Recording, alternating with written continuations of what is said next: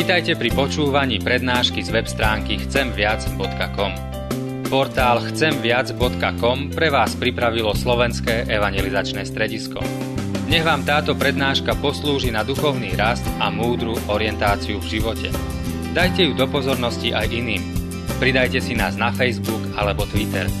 Chcemviac.com. Viac ako dáva tento svet. Vždy jsem rád, že při té ofěře vás můžu vidět zblízka, přece jenom na tu dálku si kde koho nevšimnu. A všiml jsem si, že tady máme hodně konfirmandů, takže vítám konfirmandy také. Zase se nám to omladilo, konfirmandy začínají chodit na bohoslužby a učit se. Možná některé věci na té bohoslužbě jsou náročné, možná těžko srozumitelné, tak i teď v kázání vám přeju, abyste si tam našli něco, co tam dneska je z toho božího slova ať je to i pro vás jakýmsi povzbuzením, ale samozřejmě nejen pro konfirmandy, pro každého z nás.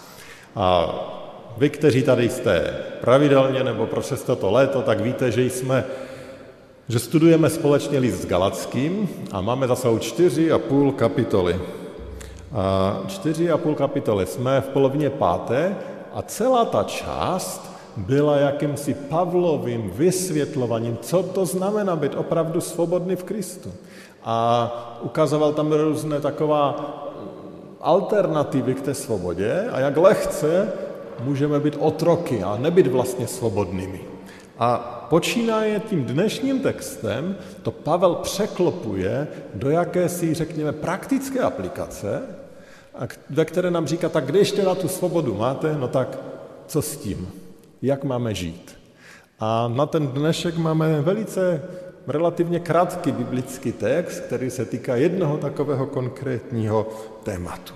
Ale ještě než ten text přečteme, dovolte otázku. Co uděláte, když se vám na zahradě urodí mnohem více, než jste schopni zpracovat a spotřebovat?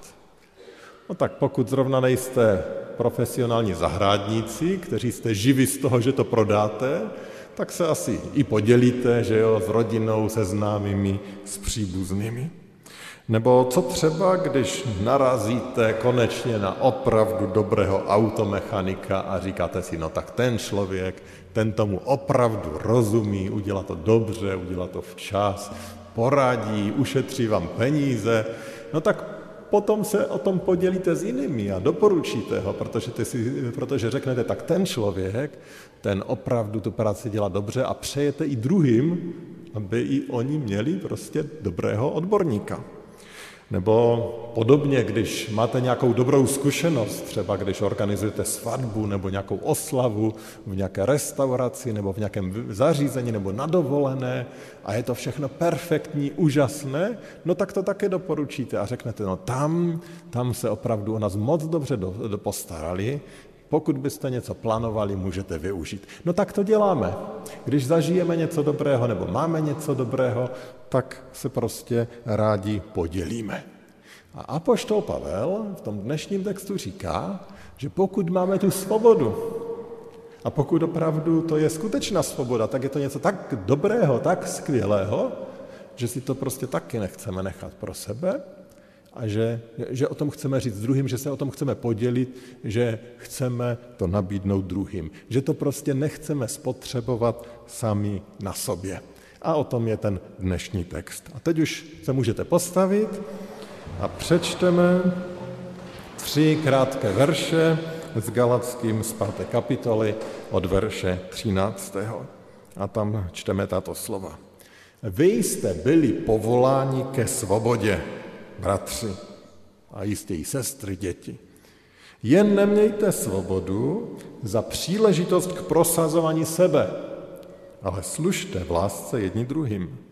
Vždyť celý zákon je shrnut v jednom slově. Milovati budeš bližního svého jako sebe samého. Jestliže však jeden druhého koušete a požíráte, dejte si pozor, abyste se navzájem nezahubili. Pane Bože, děkujeme za toto tvé slovo, které nám říká, co dělat s tou svobodou, kterou ty nám nabízíš. A prosíme tě, abys nám dal jak porozumění, tak touhu, abychom to uváděli do praxe, každý v té situaci, ve které jsme. Prosíme, udělej ten zázrak v životě každého z nás. Amen. Můžeme se posadit. Bratři a sestry, když tedy shrnu to, co jsme tady četli, a chtěl bych to dát do jakési krátké věty, tak bych to asi řekl tak, že Pavel nám tady radí, boží slovo nás učí, že svobodu nemáme spotřebovat sami na sebe, ale že tu svobodu máme využít pro druhé. Svobodu nemáme spotřebovat sami na sebe, ale máme ji žít a využít pro druhé. Podívejme se společně na to. To první, nespotřebovat svobodu na sebe. A poštol Pavel se k tomu v tom krátkém textu vyjadřuje dvakrát, na začátku a potom a na konci. A on to nejprve tak, jak si jasně říká, a po druhé to ilustruje příkladem. Nejprve tedy čteme, jen nemějte svobodu za příležitost k prosazování sebe. A co on tím chce říct? On tím chce říct, že ta svoboda, kterou můžeme získat, nám jaksi otvírá nové příležitosti k tomu, abychom prosazovali sebe. Jak to máme chápat? Už předtím bychom řekli, že to je v rozporu s tím, co nám celou dobu říkal. No já jsem si to tak nějak představil na příkladu otroka, kterému jeho pán dá svobodu. Ten otrok má najednou nové příležitosti, které předtím neměl. Nové příležitosti, jak soustředit pozornost mnohých na sebe. Třeba se může naparovat před ostatními otroky. Třeba se může povyšovat, že on byl tím nejoblíbenějším otroka pána, proto dostal svobodu. Svoboda mu najednou dává příležitost, aby byl někým, aby možná i někoho ovládal, aby eh, se stal pro někoho jakýmsi novým hrdinou, aby soustředil tu pozornost na něj samotného. To se může stát. To je možnost, kterou takto svobodný člověk má. Z mnoha příběhů víme, že když někdo takto nezaslouženě dostal svobodu, tak naopak prohlásil, a vidíme to nakonec i v Biblii, že on teda zůstane sloužit svému pánu. Že přestože už je svobodný a má právo volby, no z té vděčnosti za tu laskavost, kterou mu ten pán projevil, tak mu chce sloužit. Ale na druhé straně mnozí svobodní to samozřejmě mohli otočit úplně naopak a najednou si říct, já jsem roven, mohli to eh, využít k tomu, aby si vyřizovali účty či dělali cokoliv jiného. Svoboda otevírá možnost, aby člověk soustředil tu pozornost sám na sebe. Možná to můžeme trošku znázornit tou svobodou politickou, kterou jsme dostali před 30 lety. Pro některé to byla příležitost, aby se stali těmi dravci, zapomněli na blízké, na vztahy, na sousedy a jeli jenom, aby dosáhli toho svého cíle. Šlo jim jenom o jedno. Ať už to byla jakási kariéra, finance či cokoliv jedno, jiného. Svoboda totiž otvírá ty příležitosti, které v otroctví nejsou a člověk tu svobodu může upřít absolutně na sebe, abych já konečně se stal někým. A předtím tady apoštol Pavel varuje. On nás varuje, abychom si o sobě nemysleli víc, než máme. A v tom křesťanském kontextu především, abychom si o sobě jakožto o křesťanech nemysleli, abychom nebyli namyšlení, abychom se dívali, nedívali přes prsty na ty, kdo křesťany třeba nejsou. Kdo jsou nevěřící, nebo kdo jsou vyznavači jiného náboženství, anebo kdo sice jsou ti evangelici, ale nikdy se tu neukážou. A nám vlastně říká, že my potřebujeme být pokorní. Proč? Protože víme, že to, že my jsme dostali tu svobodu, není výsledek našich zásluh, našich snah, naší dobroty, ale že je to boží dár. Tak vůbec nemáme být proč hrdí, pyšní, nafoukaní, protože to je dar, který my jsme od Pána Boha dostali.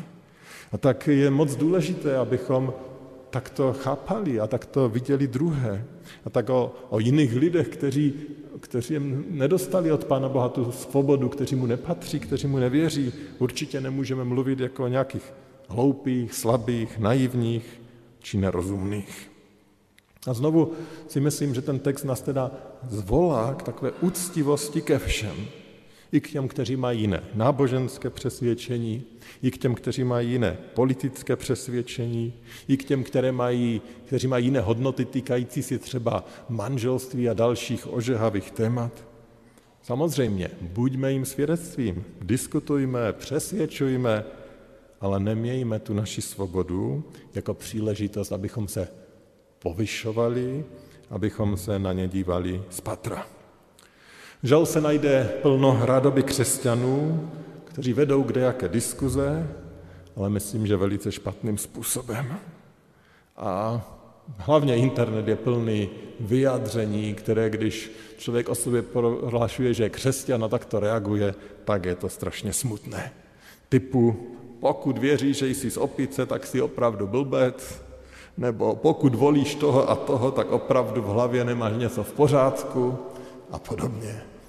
Je důležité, abychom uměli komunikovat a uměli komunikovat úctivě. Takové to ponižování, nalepkování určitě nemá nic společného s tím, k čemu jsme voláni. A naopak jsem velice vděčný za každého, který umí své názory komunikovat, komunikovat je jasně, srozumitelně a přitom velmi úctivě. A jsem rád, že i mezi námi mnohé takové máme, které pan Bůh takto obdaroval z jedné strany jasnou myslí, srozumitelnou komunikací, ale z druhé strany eh, jasným postojem a pokorou, která je k tomu nezbytná.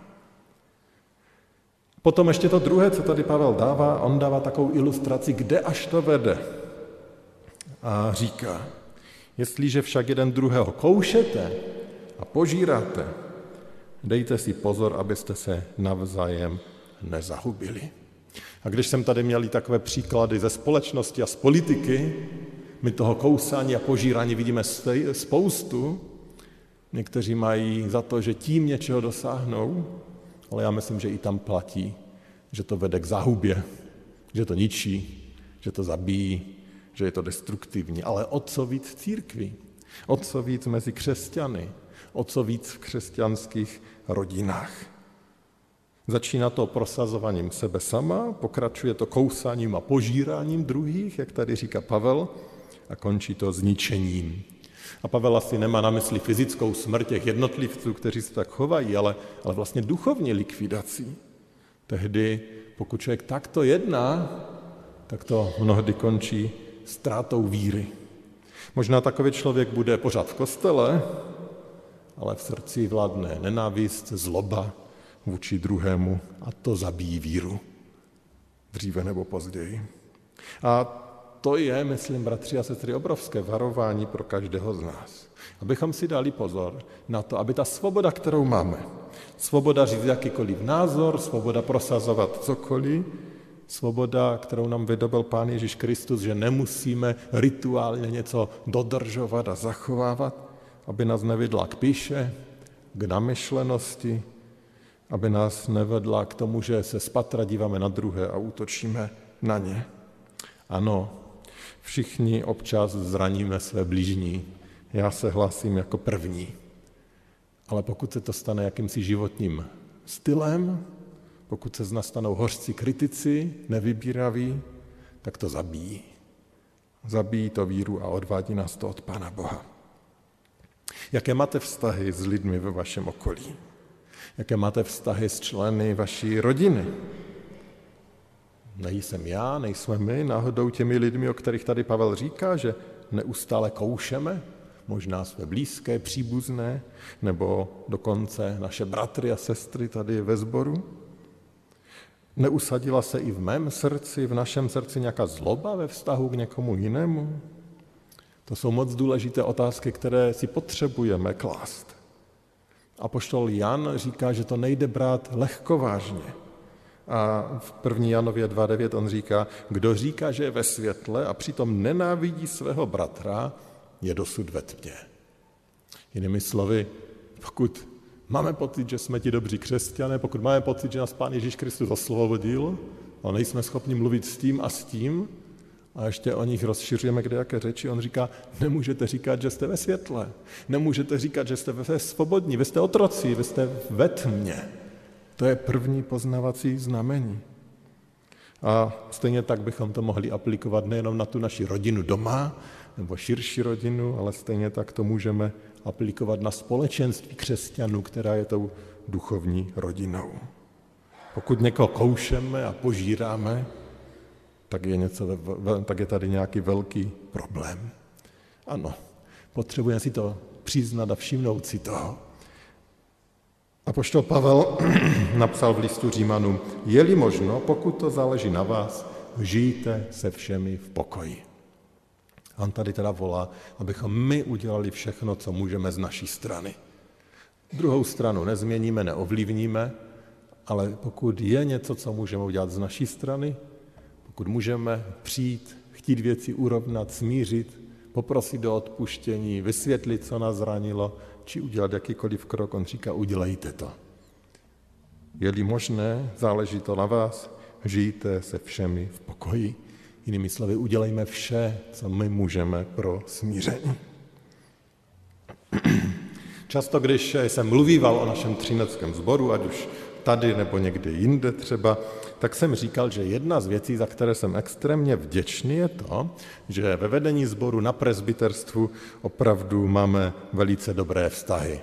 Že nemáme žádné náročné konflikty, že zažíváme jednotu. Jsem tady 16 let a musím říct, že ten poslední rok byl ze všech nejtěžší právě v této oblasti. A že bych už to asi až tak úplně nedokázal říct. Ono vždycky, když se něco děje, tak to někdy vyvolává takové náročné situace. Když rodina má malé děti a rodiče jsou nevyspaní, tak mnohdy těch náročných střetů v rodině přibývá. Když se staví dům, je mnohem více témat, kvůli kterých může docházet ke konfliktům či něčemu podobnému. A my jsme tady taky stavěli starou faru a taky to někdy bylo náročné na těch presbyterských schůzích a jinde. Bolavé, utrapené, tak to někdy je. A, a zažili jsme moc bolesti. A já jsem si znovu uvědomil, jak prostě destruktivní dopad takové věci mohou mít. A když jsme potom s novým presbyterstvem stanovali ty hodnoty, o kterých už jsem dneska mluvil, tak někdo vtipně napsal, už žádné další stavby. No, bo nám to dalo zabrat svým způsobem. I v té vztahové oblasti. Ale samozřejmě to není o, vztaz, o stavbách. To je o nás, o tom, jak ty různé pohledy dávat dohromady, jak hledat řešení, jak se učit ctít toho druhého. Je to velká výzva a máme se pořád co učit. Ale uvědomil jsem si, jak moc potřebuje modlitbu i v této oblasti. A tak znovu je to i má prozba o každého z nás, abyste se modlili za nás, pastory, presbytery, za ty vztahy mezi námi. Aby se neobjevilo to, co tady popisuje apoštol Pavel, kousání a požírání, protože ono to zabíjí, zabíjí to i zbory. Dovolte, že tady přidám jeden příklad, který jsem eh, četl v knize Toma Rainera ze Spojených států amerických. Já jsem už o tom mluvil, myslím, že ne v kázání, na biblické hodině jsem to zmiňoval možná i vícekrát. A on, to byl člověk, který dělal také rozsáhlý výzkum toho, proč zanikají některé křesťanské sbory. V Americe se zavírá spousta kostelů, i v Evropě samozřejmě. Zbory zanikají, jsou prázdné. A on udělal taky výzkum, že se scházel s lidmi, kteří byli u toho, kteří zažili, že nějaký zbor se zavřel. A ptal se na to, co se v tom zboru dělo v tom posledním období. A na základě toho napsal jakousi knihu, kde to jaksi rozklíčoval do různých oblastí.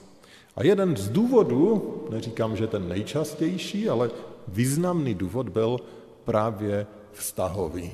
Byly to vztahy, byly to konflikty, které přerostly tak, že je ten zbor neustál a velice často to nebyly nějaké těžké doktrinální témata, že by se to týkalo víry tomu, čemu věříme, ale velice často to byly takové té drobnosti.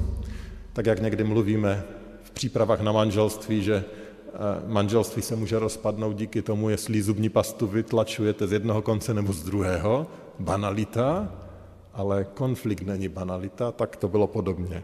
A ten, který byl pro mě nejabsurdnější příklad, který on tam uvádí, to bylo ve sboru, kde se rozhodli, že vymění kazatelnu.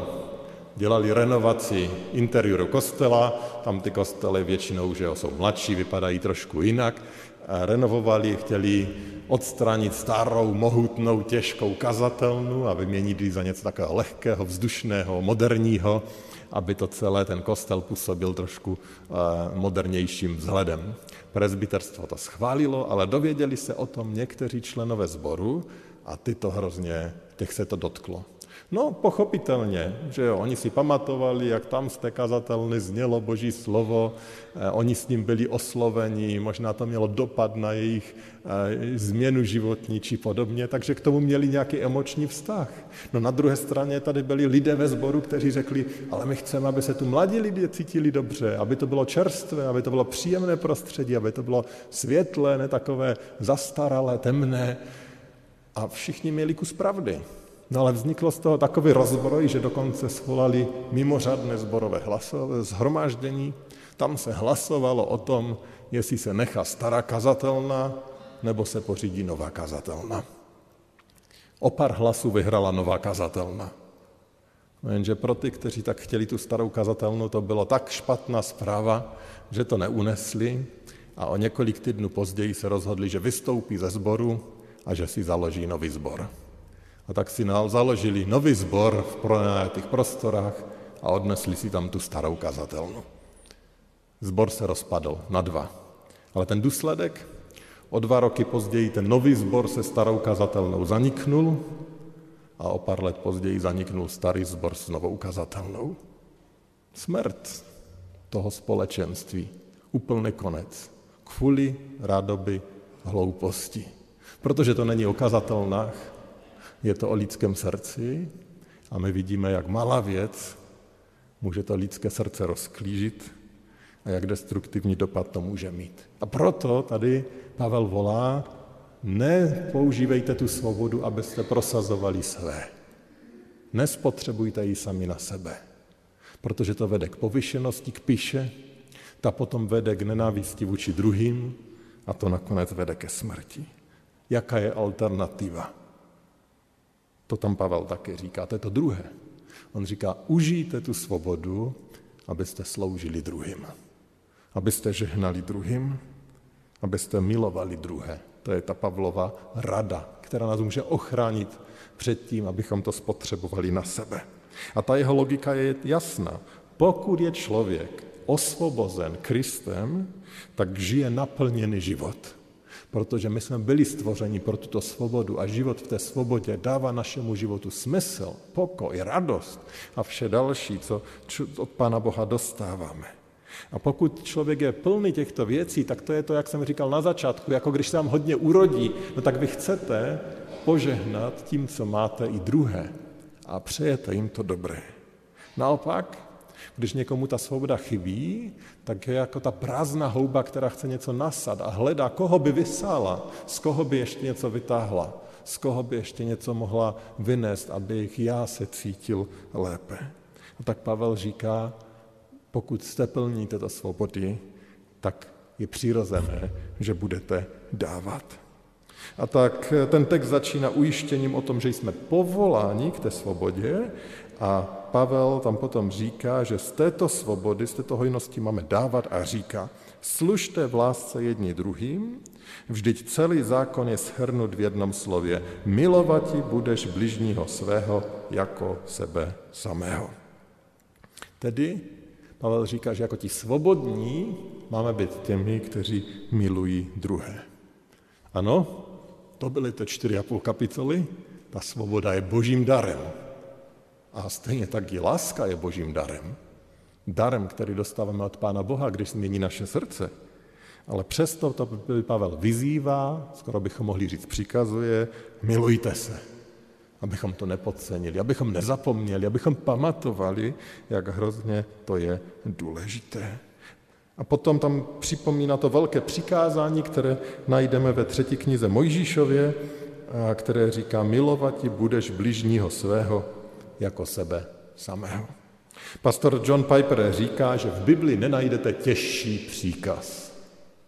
Že není žádný těžší příkaz v Bibli, než milovat bližního jako sebe samého. Jak mohu milovat druhé jako sebe? No, otázka je, jak miluji sám sebe. No, miluji sebe tak, že když mám hlad, tak se jdu najíst. Když mi je zima, tak se oblíknu.